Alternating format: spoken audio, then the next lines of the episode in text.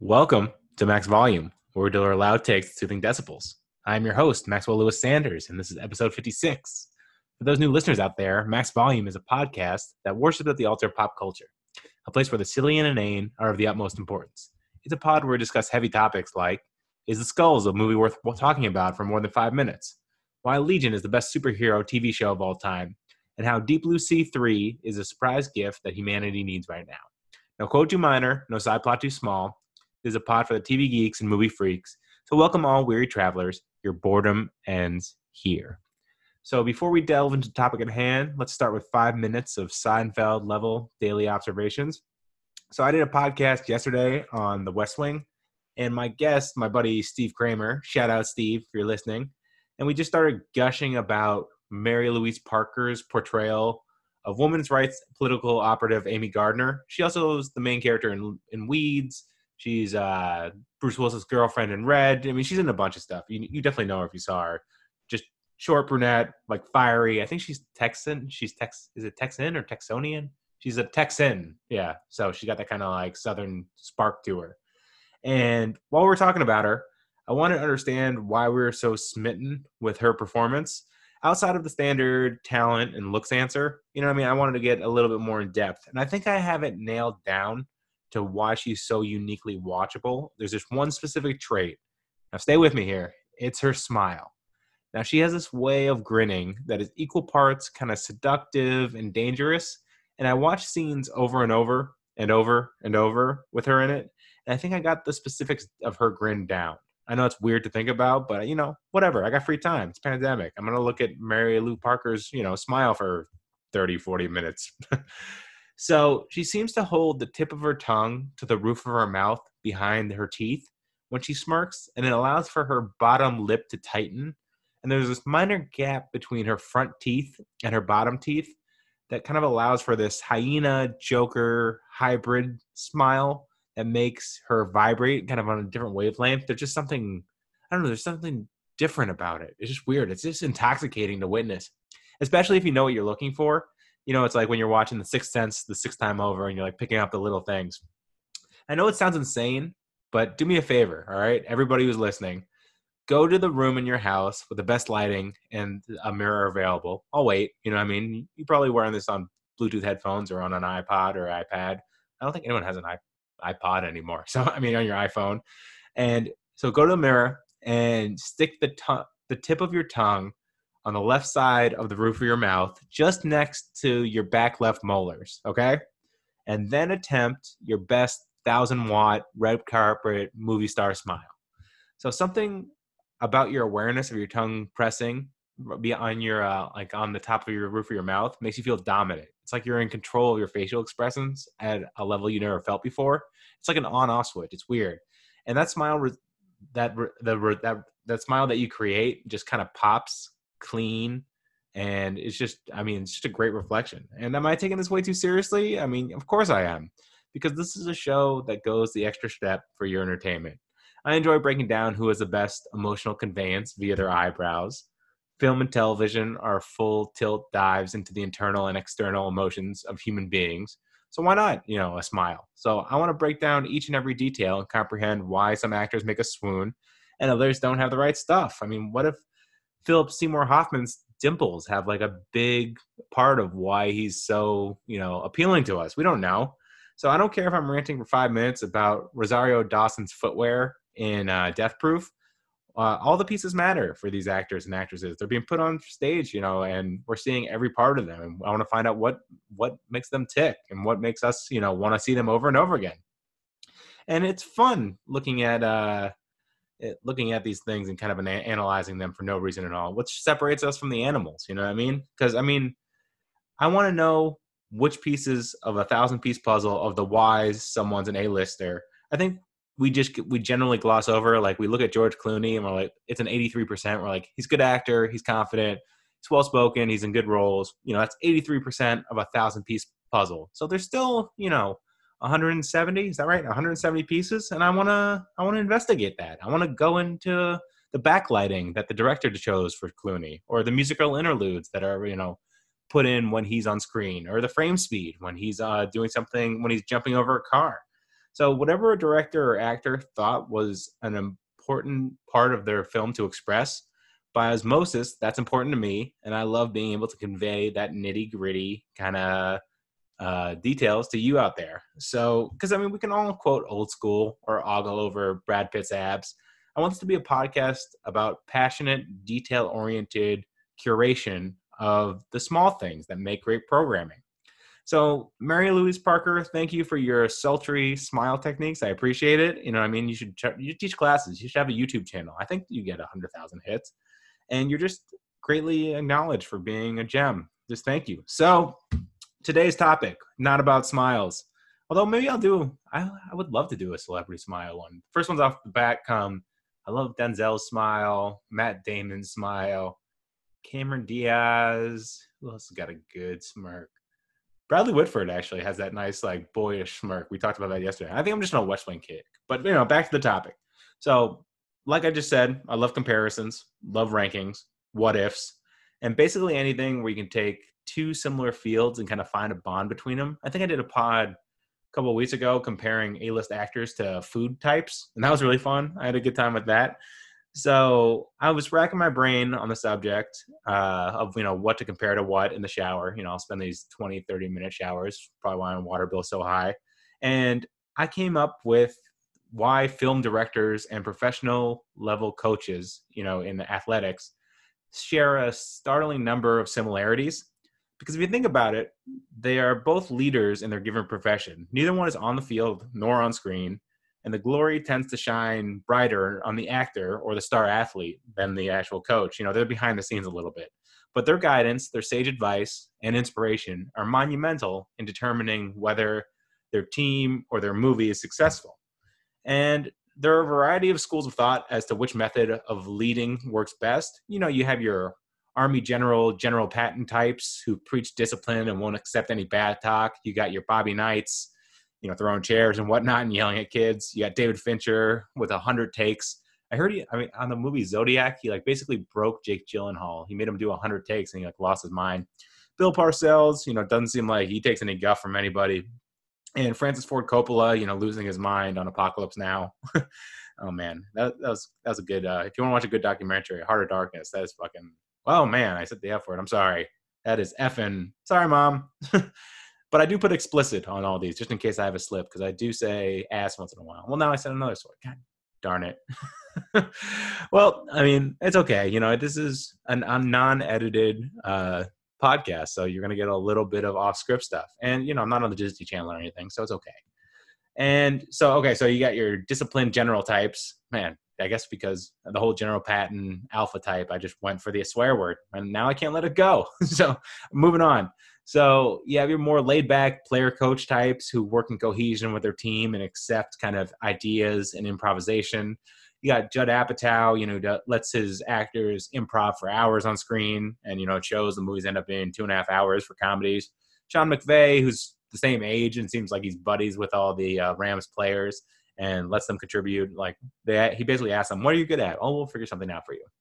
And then there's those who want to be anarchists and rebel against what has been historically successful to create a new way of succeeding in the field. You know, you got your Chip Kellys with your special shakes and sleep cycles and, you know, fun gun and uh, weird signs for showing the plays. You got Oliver Stone, who, you know, has these quick cuts and wants to show football any given Sunday as like a war movie. He's like, football's a war. I'm to show you how. Steven Soderbergh directs movies on his iPhone so that they're and also sometimes tries to release movies without uh, a film house. And you got Mike Leach, you know, just a crazy coach who just you know wants to throw the ball 900 times a game. Anyway, you slice it, these are uniquely talented control freaks who create off screen and who create like off. They create the film on screen by being kind of controlling of the off screen stuff. So let's get into the major players first. So always more fun to discuss greatness. I don't know. I just I, I don't like picking at the weird outer outer stuff first before you go through the main, you know, All Star Hall of Fame ones. That's just more fun to me. It's just more universal. You get more conversations going. Everyone can relate. Because I mean, I, that's the worst when someone asks, like, "Have you seen that movie?" And you're like, "No, I haven't. I'm stupid." it's like we, uh, the conversation just ends. It's like improv. they tell you to always say yes to someone because it continues the story. You say no, it's over. So I'm I'm making sure that everyone can say yes, like, oh yeah, I know that. So easy first pairing. I went Steven Spielberg and Bill Belichick. I mean, both are undisputably the best at their craft. They can create winners in any style or form of their medium. Steven can do dinosaur action adventures with Jurassic Park. He does a Holocaust black and white true story with Schindler's List. He did fa- feel good, uh, family friendly kid meets cute alien sci fi with E.T., 1960s bright and airy con man movies with Catch Me If You Can, and oceanic shark blockbusters with Jaws. So, I mean, goes on and on and on and on and on with Spielberg. I mean, just hit after hit after hit for like 23, 24 years. Crazy. And he rarely uses the same actors. I mean, he, he doesn't have like a lot of the directors have their you know guys like there's the Wes Anderson crew, there's the uh, David Fincher David Fincher actors, stuff like that. Spielberg doesn't have special guys. He can work with anybody. He's worked with Tom Cruise, Leonardo DiCaprio, Tom Hanks, Robin Williams, Daniel Day Lewis, Dustin Hoffman, Sam Neill, Harrison Ford, uh, Anthony Hopkins just endless numbers of A-listers, and he rarely kind of goes back to him. I think it was kind of a big deal when him and Tom Cruise did a couple movies together. So now let's look at Bill Belichick, whose 20-year run of dom- dominance, t- dominance took hundreds of forms. I mean, he was just he was an amoeba, you know what I mean? And also, I'm a Patriots fan, so they're just fun to talk about because he's awesome. So you look at the 2001 Super Bowl team; they were just a mean defense with great defensive backs that attacked the Rams in the Super Bowl, and they had a game manager offense. You know, Tom Brady was 150, 200 yards, couple touchdowns, no interceptions. You know, he wasn't running gunning; he was just a rookie who had good poise under pressure. And then to that, look at 2007. That's six years later. That's not that far. And they were the most prolific offense in the history of the league. And they went 18 and one. Stupid David Tyree. Don't want to talk about it. And they were throwing the ball at an outrageous clip. They had, you know, Randy Moss at his best. They had Wes Welker. They had was Gronk. No, Gronk wasn't there yet. And uh, I mean, they were just they were just destroying teams. And it was an all offense based team. 2010, he went heavy double tight end formations with Gronkowski and Aaron Hernandez before anyone else in the league thought uh, of using this because he had these two monsters. And he's, I mean, he just flexes. He's like, "What's my talent? What do I have? What do I have to work with? All right, let's be, let's do what you're good at. That's great." He'd have a guy like Thomas Gray, who was a running back, and he ran for 200 yards in a regular season game with four touchdowns, which is crazy. And he'd be on the cover of Sports Illustrated the next week and then he'd cut him two weeks later for just being insubordinate or just he didn't need him anymore. So I mean, he was just endlessly flexible, and both dominated in all categories of winning for 20 plus years. Like I said, for Steven, it was unheard of, consistent box office successes. I mean, the amount of movies he made was over 100 million. I don't think anyone's even close. It's crazy. And pop culture references, you know, we all know the ET phone home or the Jurassic Park water drip or I mean the Minority Report when he's listening to classical music and hand waving with the screen. I mean, there's just so many iconic parts of uh, of Steven Spielberg movies that you go on and on about. And for Belichick, it was 20 seasons of 10 plus regular season wins, 19 division championships, and even the year they didn't win, they went 11 and five. I think someone just went 12 and four that, and that was the year Brady hurt himself. So, and then we got Matt Cassel to win 11 games, crazy. And I say we like I was on the team, but uh, nine Super Bowl trips too, six Super Bowl wins, and the best winning percentage in the history of the NFL. So that's a mic drop right there. So this this comparison just really makes me really happy. It's just film and sports are dominated by two of my favorite innovators. So shout out Bill, shout out Steven. So moving on, uh, while we're still on the topic of bigwigs, let's turn to Christopher Nolan and Phil Jackson. All right, follow me here. I always say follow me. It's like you, are you not following me? Do I feel self conscious that you're not following me? So I'm like, give me your hand. Come on, I'm gonna walk you like a little toddler. I'm gonna lead the way. But is that a good thing? Let me know. Do, I, do you like when I say follow me here? am I being kind of uh, demanding of you? So I don't know. Well, think about it. I mean, I don't know because I'm just talking to myself. I'm literally just staring at a wall, talking at myself. It's a little, a little weird. It's like you have a split personality you're talking to. But anyways, Christopher Nolan, Phil Jackson. So they're both kind of mysterious, Zen like, behind the scenes men of the highest of high professional achievement. So, first, easiest comparison is if they're at their absolute best at when they take high end talent and resources and get the very best out of them. They aren't moneyball efficiency experts in the Billy Beane sense, where you know you have a low payroll and you got to script and scrub and you know do with three million what other people are doing with forty million. No, no, no. They're getting the big budgets. Or I mean, in movies, he's not. Nolan's not a Richard Linklater, you know, who spends five million dollars on a cute romantic uh, foreign film, you know, about two people falling in love in Vienna, or you know, something like that. He wants. Nolan has the big 150, 250 million dollar budgets it's high concept, psychologically dense scripts that took years to perfect. I think you had the script for Inception in his pocket for like six or seven years, and Interstellar was four or five years. Crazy. And he's got top notch acting talent that never comes cheap. You know, he's not skimping on that talent. So he's not seeking the next big thing. It's not like you look at one of his movies like, oh, this is before someone became up and coming. No, he makes sure he's like Le- LeBron doesn't want to deal with rookies. He's like, give me trained pros, give me, you know, in their prime, 2000, like 26 to 28 year old prime Kyrie, prime Anthony Davis, that kind of vibe. So he goes for the Rolls Royce of talent. He's got DiCaprio, McConaughey, Tom Hardy, Pacino, Heath Ledger, Christian Bale, Hugh Jackman, Robin Williams, goes on and on and on. And his movies have this kind of sense of arrogance and intelligence and coldness. It kind of stem from his general outlook on the world. I mean, if you've seen Inception, it's weird. The way Leo dresses and his hairstyle and also the way he acts is very like Christopher Nolan. I've heard that Inception actually the the whole heist team is basically like the crew of a movie. Like Leo was the director, uh, Arthur was the director of photography, Tom Hardy was the writer. I mean, there's this whole. I'm not sure if that's actually true, but I mean, seems right. And also, I mean, I've heard that Christopher Nolan is colorblind too, so he only kind of sees in grays, and it just makes sense. His movies aren't very vibrant color wise. So his, like I said, his movies feel like him. And Phil has these very, similar traits. He's always the highest paid coach, deservingly so. And he manages the most expensive rosters with uh, the league's prime talent. He's got, you know, from Michael Jordan, Scottie Pippen, and Dennis Rodman to Shaquille O'Neal, Kobe Bryant, Paul Gasol. He's a Hall of Fame whisperer. You know, I mean, his best skill is managing high end talent and getting the best out of them. Like he'll give books to them and just be like, I think this applies to you. You know, I mean, he treats them. He he's under he understands the rock stars, but to him, they're just a buddy of his. And I think there's something about that that he just knows how to connect to them. And like Nolan, he runs his teams in a particular system that he's mastered, the triangle offense for uh, Phil Jackson, not for Christopher Nolan, not running the triangle offense on his movies. It'd be very strange. And they generally his teams play the same style and also both of them, both uh, Phil and Christopher, uh, kind of have this aloof coolness to them that makes them mysterious. I mean, Phil has the Montana farmland and that Zen Buddhist kind of vibes, and you know, he's a hippie who drives a motorcycle. And Christopher Nolan kind of has these rare interviews, and he has this British stiff upper lip. He doesn't really say much. And yeah, so I think that one works pretty well. So now we're on to my favorite comparison for my for a ton of reasons.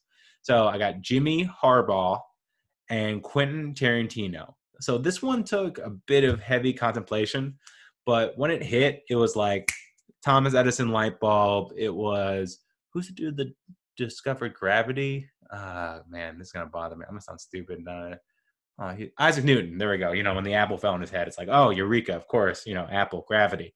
And I was like, Quentin Tarantino, Harbaugh, perfect. So both are kind of these manically intense, loud, obsessive people who adore their craft more than any human being on the planet. I mean, you can tell if Harbaugh could play football again, uh, he would sign his soul over. You know what I mean? To play in the NFL again.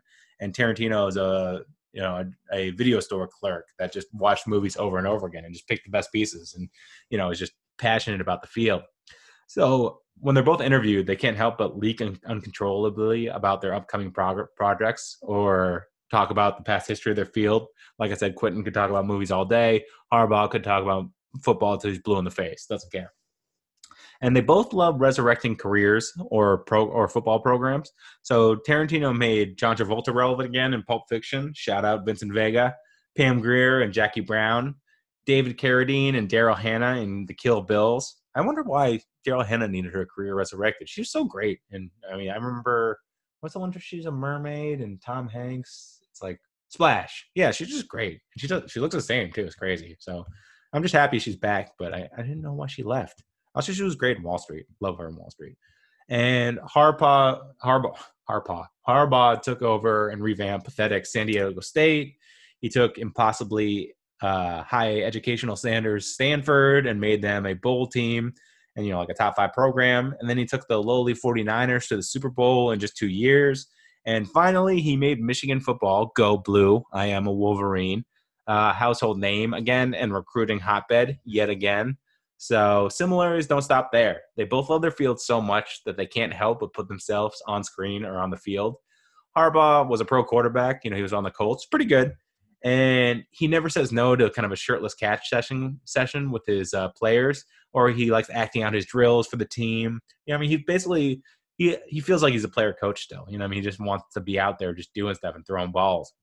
And Tarantino has had 38 acting credits from Reservoir Dogs to Grindhouse to From Dusk Till Dawn to Pulp Fiction, and both have some skills when the lights are on them. You know, I mean, Harbaugh led some decent Colts teams with uh, Marshall Faulk, and Tarantino in Pulp Fiction is pretty good. You know, I mean, not I mean, he's not like a level actor, but Dusk Till Dawn too. He's pretty. He's like a good character actor, good side side piece.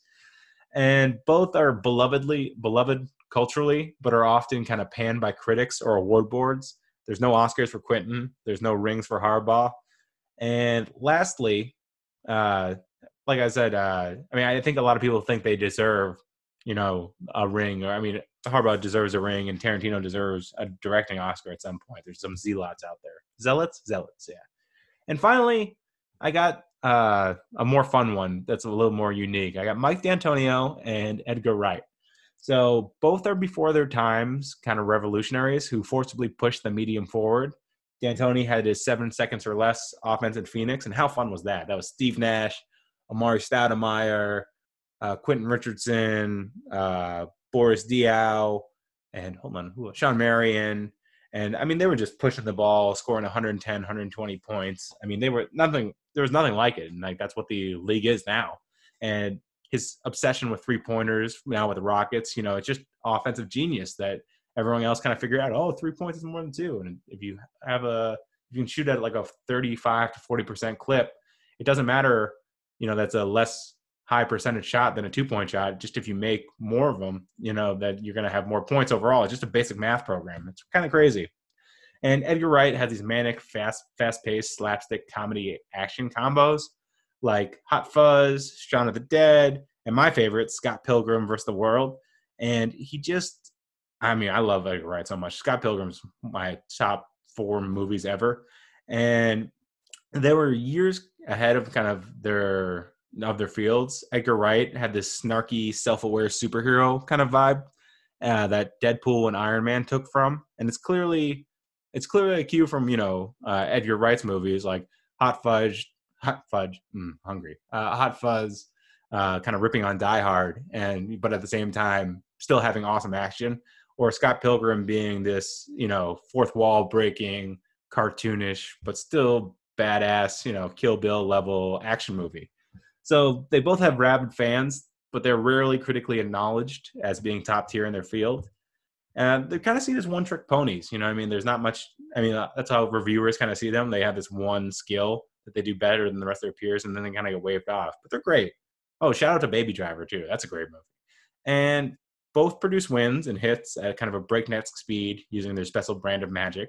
So there you have it. There's our first edition of Coaches as Directors. I hope you enjoyed it as much as I enjoyed making it. And I got a lot more down the pipe, but I didn't want to overload it. I don't want to have, you know, an hour and a half of this and you'd be like, oh, I'm sick of this. You know I mean? I want to keep keep it, you know, I can have a three parter on this one. I can do part two. I'll talk about Andy Reid and Scorsese. Part three, I'll go Fincher and Nick Saban, Coach K, Soderbergh.